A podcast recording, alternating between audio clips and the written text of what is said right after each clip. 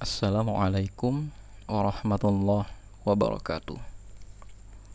Alhamdulillah segala puji bagi Allah Subhanahu wa taala yang masih memberikan kita kesempatan untuk menjumpai bulan Ramadan dan beribadah di dalamnya.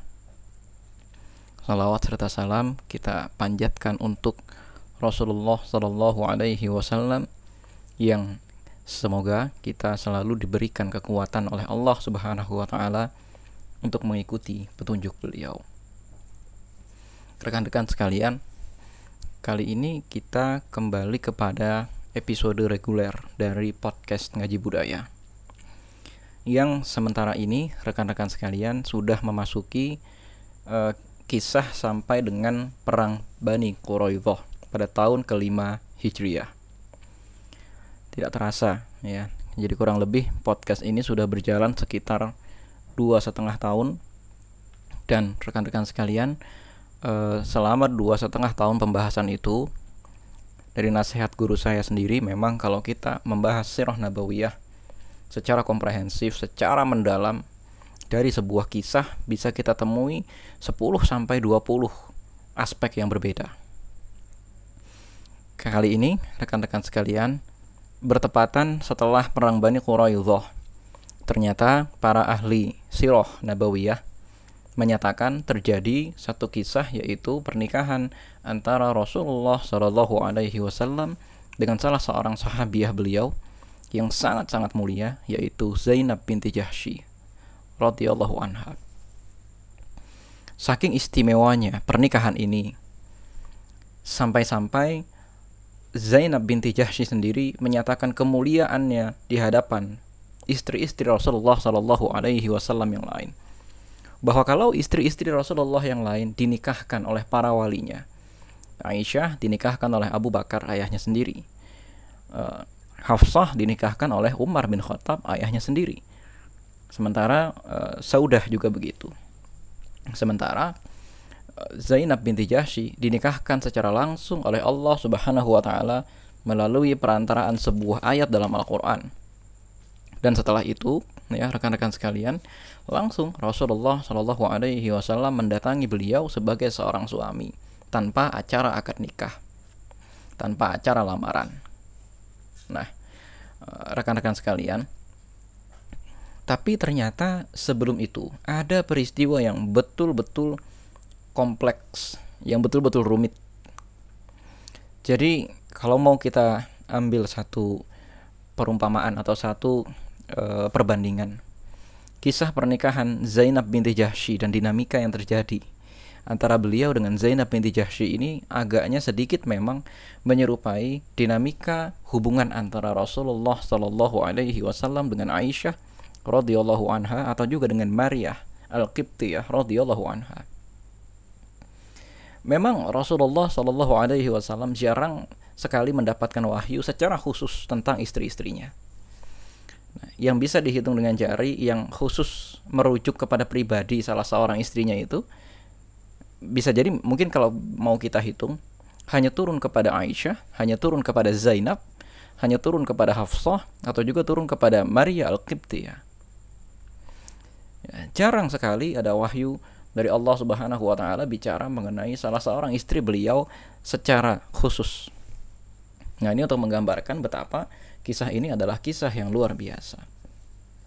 Tapi sebelum itu ternyata di sini ada kisah latar belakang yang sangat-sangat menakjubkan.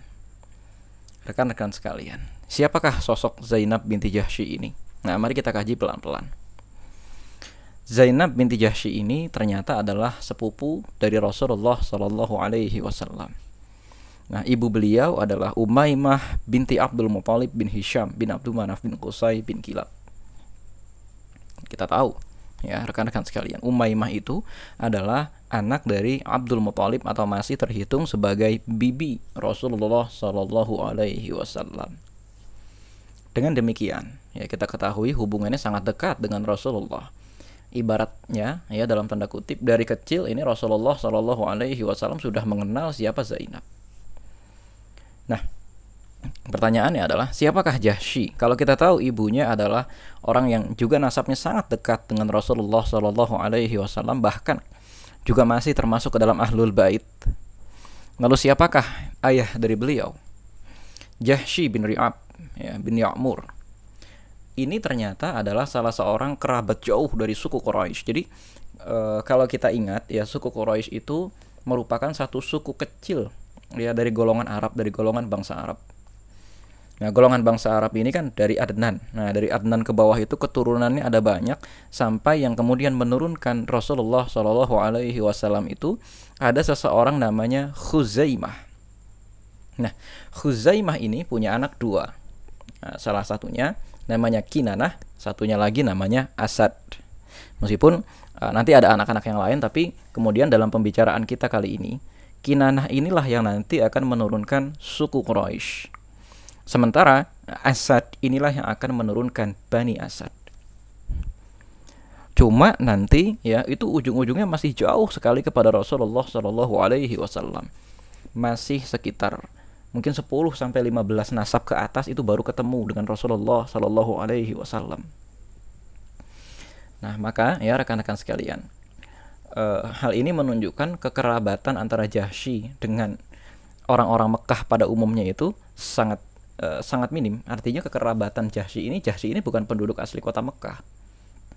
Hanya pertanyaannya adalah kenapa kok Jahsy ini bisa sampai ke kota Mekah? Nah, ini merupakan satu cerita yang atau tidak diceritakan secara spesifik dalam buku-buku sirah. Akan tetapi At-Tabari dalam uh, kitab tarikhnya menyatakan Khuzaimah inilah yang pertama kali meletakkan berhala Hubal ke dalam Ka'bah. Nah, di sini para ahli sirah ada perbedaan riwayat. Ada riwayat pertama yang mengatakan bahwa yang pertama kali membawa penyembahan berhala yaitu berhala Hubal ya ke kota Mekah pada saat itu dan mengkafirkan anak keturunan Nabi Ismail di kota Mekah adalah Amr bin Lu'ay. Ya, Amr bin Luhai. Sementara kalau menurut riwayat dari At-Tabari ini menyatakan Hubal itu dibawa oleh Khuzaimah.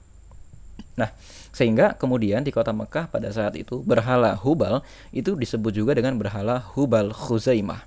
Artinya ya Tuhan ya Khuzaimah.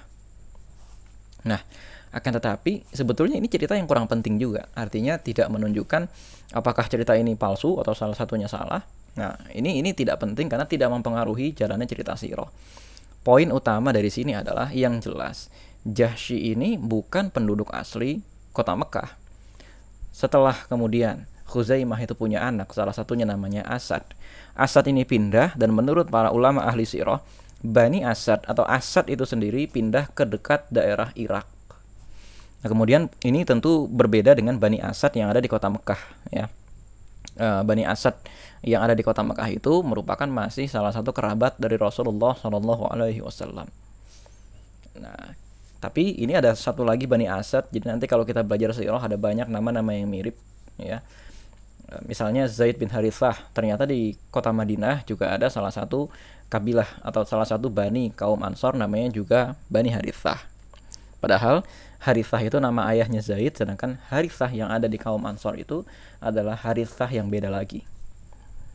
Nah, kemudian singkat cerita, ya, Bani Asad ini tinggal di sekitar daerah Irak dan nanti Bani Asad ini akan menunjukkan performa yang luar biasa di masa pemerintahan Utsman bin Affan, Ali bin Abi Thalib atau juga di masa ekspansi para Khulafaur Rasyidin untuk melawan orang-orang Persia. Nah, pertanyaannya adalah kenapa Jahsy ini bisa sampai ke kota Mekah? Saat itu memang kota Mekah adalah kota metropolitan. Nah, artinya e, bisa kita ketahui begini, orang-orang kota Mekah pada saat itu saja punya kebiasaan untuk menitipkan anaknya ke daerah dusun. Rasulullah Shallallahu Alaihi Wasallam dititipkan ke daerah dusun kabilah Bani Sa'ad pada saat itu. Kabilah Hawazin, cuma bandinya Bani Sa'ad.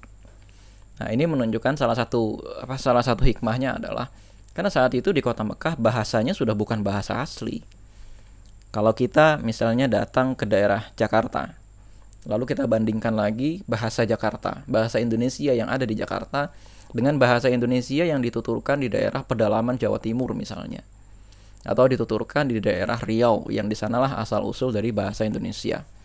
tentu bahasa Indonesia yang dituturkan di daerah Jakarta itu banyak sekali menerima serapan dari bahasa-bahasa asing, terutama misalnya bahasa Inggris.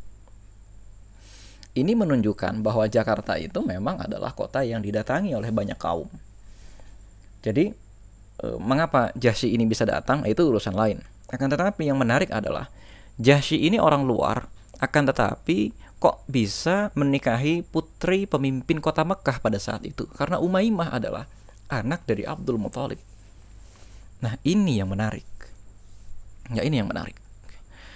Artinya Jahsy ya rekan-rekan sekalian saat itu ada peraturan tertulis atau tidak tertulis di kota Mekah siapa pun yang datang dari kalangan luar yang bukan nasabnya itu nasab Quraisy harus mengikatkan dirinya kepada salah satu kabilah yang ada di Quraisy itu kita ketahui studi kasusnya misalnya eh, Yasir dan Sumayyah orang tua dari Ammar bin Yasir tadinya adalah budak dari Bani Makhzum Ketika Sumayyah dan Yasir ini dimerdekakan oleh Bani Makhzum itu sendiri, maka Sumayyah dan Yasir mengikatkan dirinya kepada nasab Bani Makhzum, artinya maula. Begitu juga dengan Suhaib Ar-Rumi. Ya, Suhaib Ar-Rumi itu tadinya bukan orang asli Mekah gitu ya.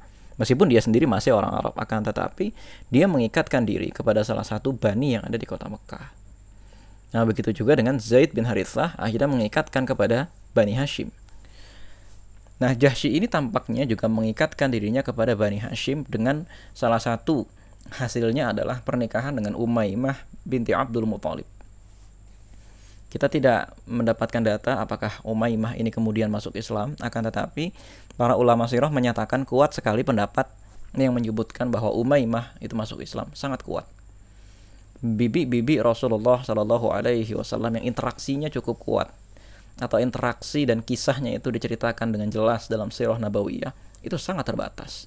Di antaranya adalah Safiyah atau juga di antaranya adalah Atikah. Kalau Atikah kita tahu ceritanya adalah Atikah itu pernah mimpi dan mimpinya itu ada sebuah batu yang menghancurkan kota Mekah. Ternyata mimpi itu adalah menjadi pertanda atau firasat dari kekalahan orang-orang Mekah pada saat perang Badar. Ya, sementara Safiyah itu ya ceritanya cukup terkenal juga. Nah, rekan-rekan sekalian.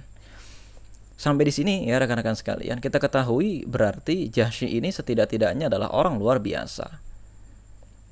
Nah, karena memang salah satunya ya kita ketahui dari karakteristik kalau ada orang pemimpin suatu tempat atau ada kepala suku suatu tempat ingin menikahkan anaknya dengan seseorang yang bukan orang asli daerah itu, pasti orang ini punya portofolio yang luar biasa tapi kita tidak mengetahui apa portofolio dari keluarga ini.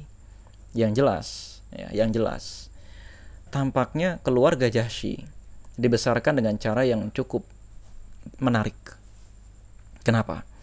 Karena keluarga dari Jahsy ini seluruhnya itu masuk Islam dalam periode awal-awal sekali bahkan dalam periode sebelum dakwah itu dimulai secara terbuka atau dalam periode Syria Siapa saja kerabat dari Zainab binti Jahsy? Di antaranya ada Abdullah bin Jahsy. Yang luar biasa, beliau adalah syuhada perang Uhud. Lalu kemudian ada Abu Ahmad bin Jahsy. Ini adalah seorang penyair, hanya saat itu usianya sudah sangat tua sehingga dia buta. Ada lagi ya seorang tadinya sahabat Rasulullah Shallallahu Alaihi Wasallam akan tetapi meninggal dalam keadaan Kristen. Ubaidullah bin Jahsy. Nah, saudari perempuan dari Zainab binti Jahsy adalah istri dari Mus'ab bin Umair. Namanya Hamnah binti Jahsy. Nah, mengenai Hamnah binti Jahsy ini, dialah yang nanti kemudian akan menjadi salah satu whistleblower yang ikut menyuarakan kebohongan. Padahal ini dari kalangan sahabat Rasulullah Shallallahu Alaihi Wasallam. Dia ikut menyuarakan kebohongan kepada Aisyah radhiyallahu anha pada saat peristiwa kebohongan yang menimpa Aisyah. Saat itu Aisyah digosipkan ya. Itu punya skandal intinya dengan Sofwan bin Mu'attal. Akan tetapi ya rekan-rekan sekalian dosa-dosa dari Hamnah binti Jahsy kemudian langsung segera ditebus dengan hukuman cambuk.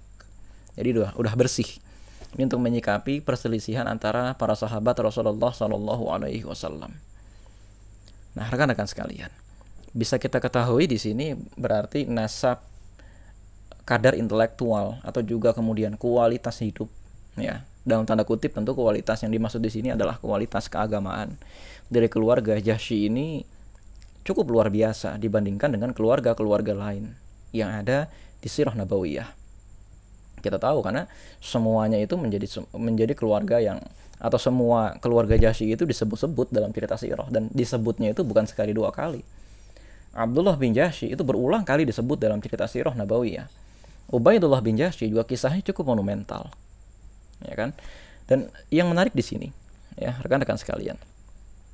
Yang menarik di sini adalah istri dari Ubaidullah bin Jahsy yang merupakan saudara dari Zainab binti Jahsy adalah anak dari yang kelak akan menjadi pemimpin kota Mekah yaitu Ummu Habibah. Nah, Ummu Habibah ini kelak juga akan menjadi istri dari Rasulullah Shallallahu alaihi wasallam.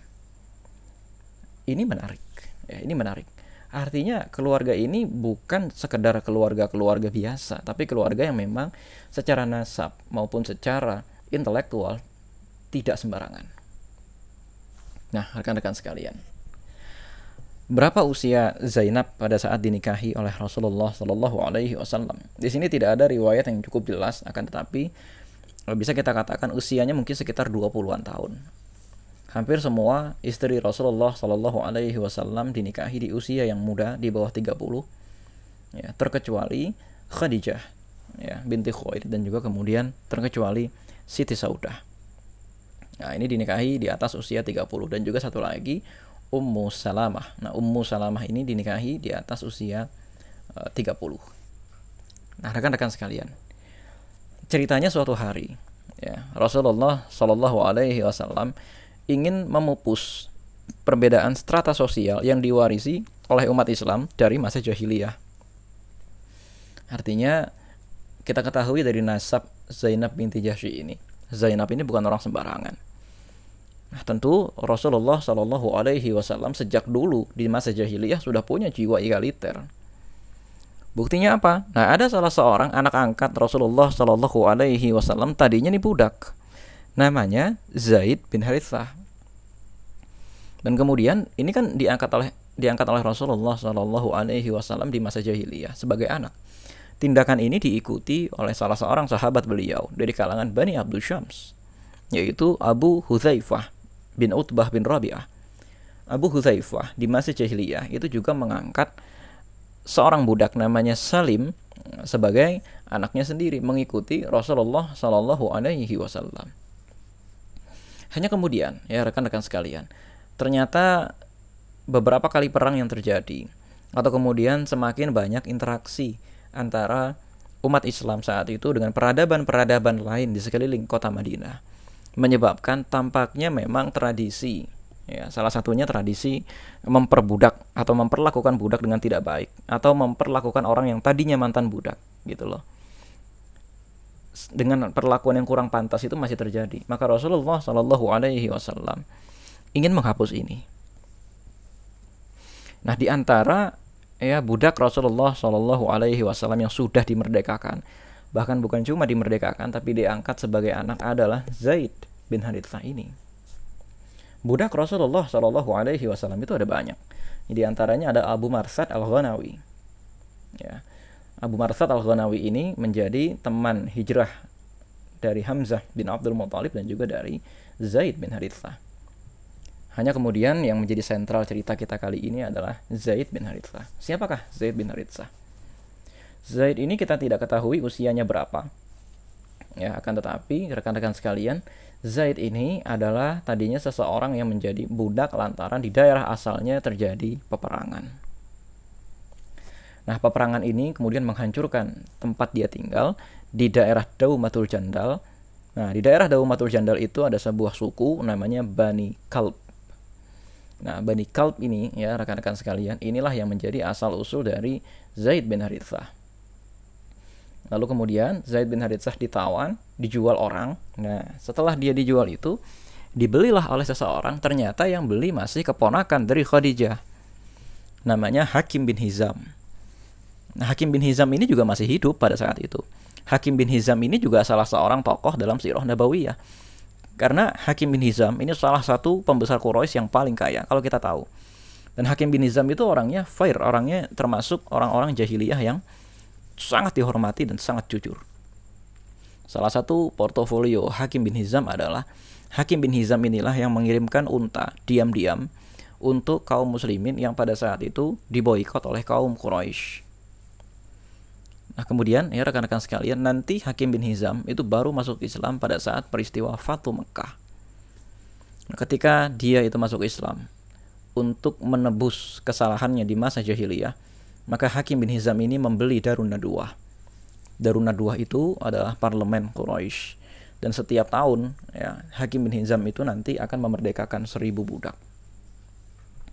Nah tentu kalau orang sekaya Hakim bin Hizam beli budak itu bukan budak biasa.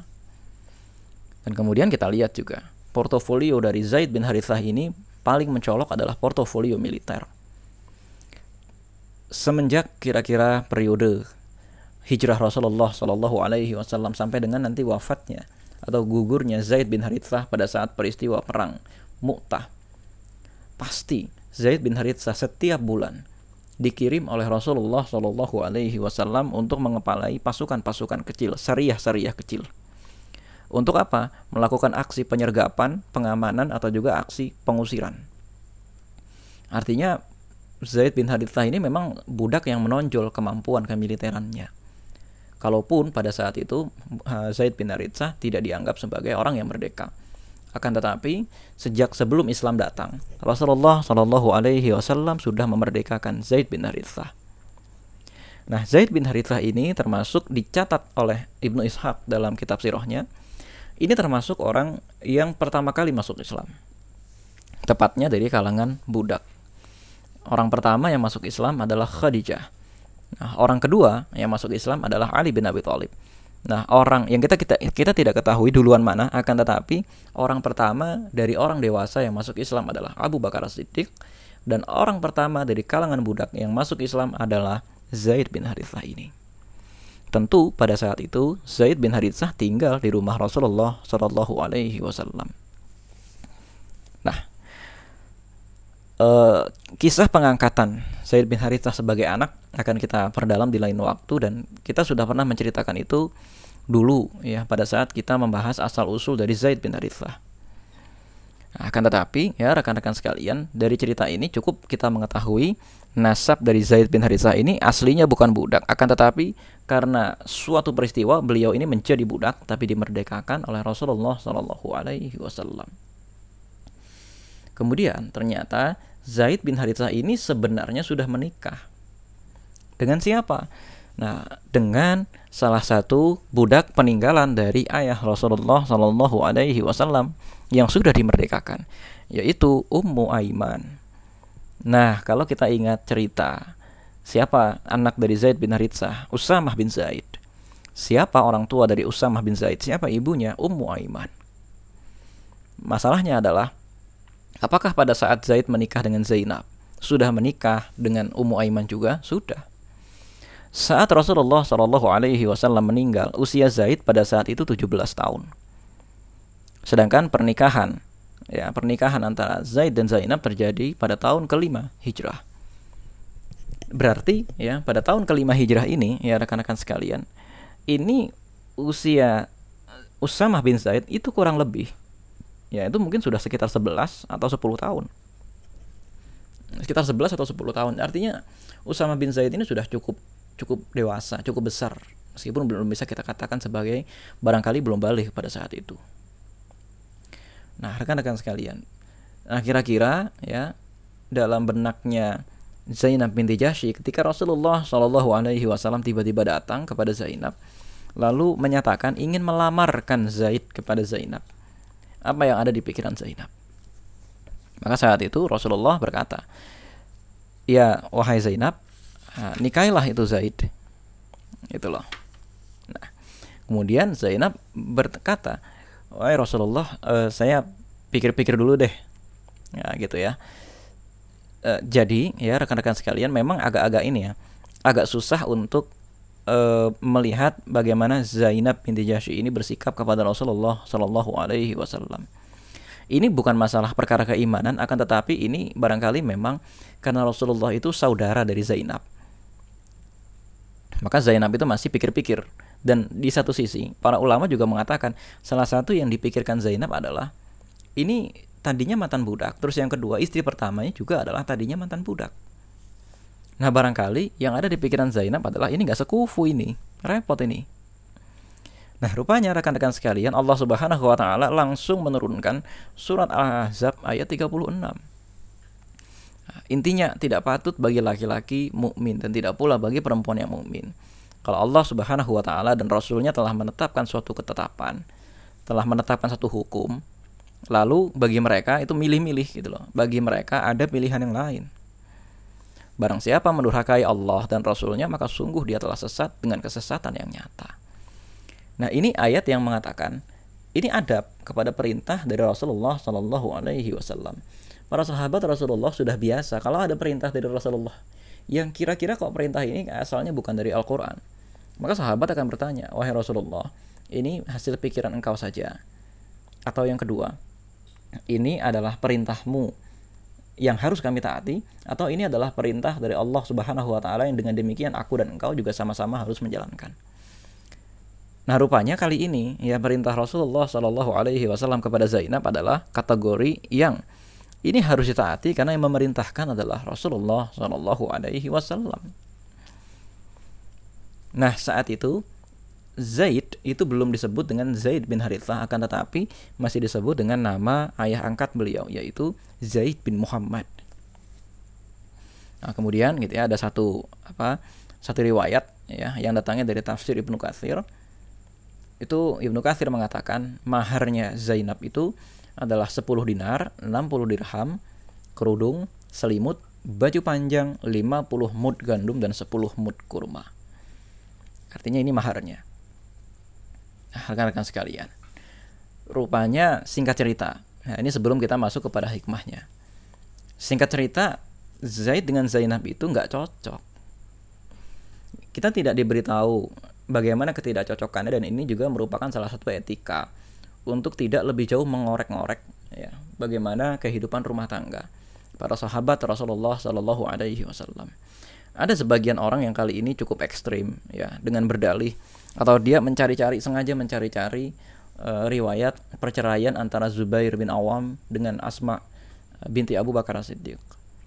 Itu tidak perlu. Ya kita ketahui saya cukup sampai dengan mereka bercerai. Tapi intinya adalah para ulama sepakat Asal usul perceraian Zaid dengan Zainab ini adalah perkara tidak cocok. Nah, saat itu beberapa kali Zaid bin Haritsah mengadukan hal itu kepada Rasulullah Shallallahu alaihi wasallam. Sudah berulang-ulang gitu ya dan menurut Ibnu Katsir, Zaid itu tinggal bersama dengan Zainab. Pernikahan ini kira-kira berlangsung selama satu tahun. Dan selama satu tahun itu berulang kali Zaid itu datang kepada Rasulullah Shallallahu Alaihi Wasallam dan Rasulullah hanya menjawab, pertahankan istrimu dan bertakwalah kepada Allah Subhanahu Wa Taala. Nah, hanya masalahnya begini ya rekan-rekan sekalian. Mungkin ya mungkin memang pada saat itu Zaid sendiri merasa kalau pernikahan ini diteruskan, Zainab sendiri nggak bahagia itu yang jadi masalah Ya, Zainab ini nggak bahagia dan di satu sisi juga mungkin Zaid sendiri juga tidak bahagia. Dan akhirnya ya rekan-rekan sekalian, akhirnya Allah Subhanahu wa taala dan Rasulullah Shallallahu alaihi wasallam sendiri mengizinkan untuk Zaid menceraikan Zainab. Nah, ya rekan-rekan sekalian. Lalu ya rekan-rekan sekalian, kemudian ya ternyata setelah itu Rasulullah Shallallahu alaihi wasallam menerima wahyu dari Allah Subhanahu wa taala. Yang intinya ya rekan-rekan sekalian, Zainab itu harus dinikahi oleh Rasulullah Shallallahu alaihi wasallam. Kenapa? E, kita tidak perlu mencari-cari akan tetapi menurut perkataan berbagai ulama salah satu hikmahnya adalah ya sebelum kita masuk kepada hikmah utama yang diberitakan oleh Al-Qur'an. Ini kejiwaan Zainab tentu saja terguncang karena apa? Pernikahan beliau dengan suami yang pertama ini tidak berjalan dengan baik. Akan tetapi rekan-rekan sekalian, ternyata saat itu di masa jahiliyah ya, ini sisa-sisa peninggalan jahiliyah. Masih ada tradisi bahwa anak angkat itu disamakan dengan anak kandung. Termasuk artinya ya rekan-rekan sekalian. Istri dari anak angkat itu Nah, seandainya anak angkat itu meninggal atau seandainya anak angkat itu bercerai dengan istrinya ini, ternyata statusnya tetap bukan mahram bagi ayahnya. Artinya istri dari anak angkat itu itu boleh saja dinikahi oleh ayah dari anak angkat itu kalau urusan pernikahan dengan anak angkatnya itu sudah selesai. Nah masalahnya tradisi semacam ini menghapusnya bagaimana? Nggak cukup dengan pernyataan. Akan tetapi singkat cerita, kemudian Rasulullah Shallallahu Alaihi Wasallam menjalankan perintah Allah Subhanahu Wa Taala ini, yang hikmahnya adalah untuk menghapus tradisi anak angkat disamakan dengan anak kandung. Nah, rekan-rekan sekalian, kemudian ternyata Rasulullah Shallallahu Alaihi Wasallam memerintahkan kepada Zaid bin Haritsah untuk melamarkan Zainab bagi Rasulullah. Nah, rekan-rekan sekalian, gitu ya. Kemudian Zainab mengatakan, ya ketika Zaid bin Haritsah itu melamarkan Rasulullah dari depan pintunya, ya tidak masuk ke dalam rumah. Kemudian Zainab berkata, aku e, tidak akan menerima ini atau aku tidak akan menjalankan sesuatu sebelum aku mengangkat ini kepada Allah Subhanahu wa taala. Artinya Zainab pada saat itu uh, sholat dulu dua rakaat dan ini merupakan kebiasaan yang baik bagi seorang perempuan kalau mau memutuskan sesuatu sholat dulu. Sholat istikharah namanya. Maka kemudian ya rekan-rekan sekalian, singkat cerita, Allah Subhanahu wa taala menurunkan lagi wahyu yang intinya langsung menikahkan antara Rasulullah Shallallahu alaihi wasallam dengan Zainab binti Jahsy. Maka Rasulullah Shallallahu Alaihi Wasallam langsung masuk ke dalam rumah beliau dan kemudian hidup sebagai sepasang suami istri. Rekan-rekan sekalian, memang kisah ini cukup panjang. Ya, kisah ini cukup panjang.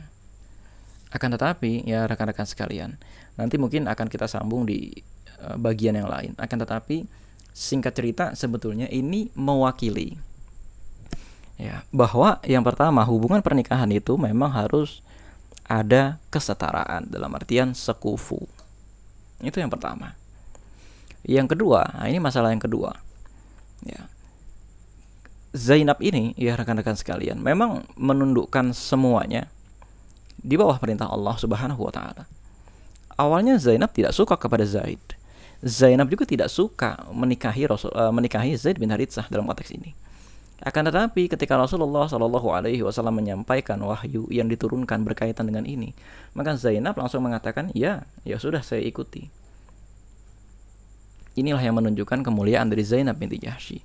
Dan nanti ya kita akan sambung di momen selanjutnya. Zaid bin Haritsah ini juga dengan peristiwa ini ya rekan-rekan sekalian dengan peristiwa nurutnya Zaid bin Haritsah kepada perintah Allah. Maka Zaid bin Haritsah ini adalah satu-satunya sahabat Rasulullah Shallallahu Alaihi Wasallam yang disebut nama literalnya dalam Al-Quran. Zaid itu disebut dalam Al-Quran. Nah, rekan-rekan sekalian, kira-kira ini dulu. Nanti kita akan sambung di lain waktu. Assalamualaikum warahmatullahi wabarakatuh.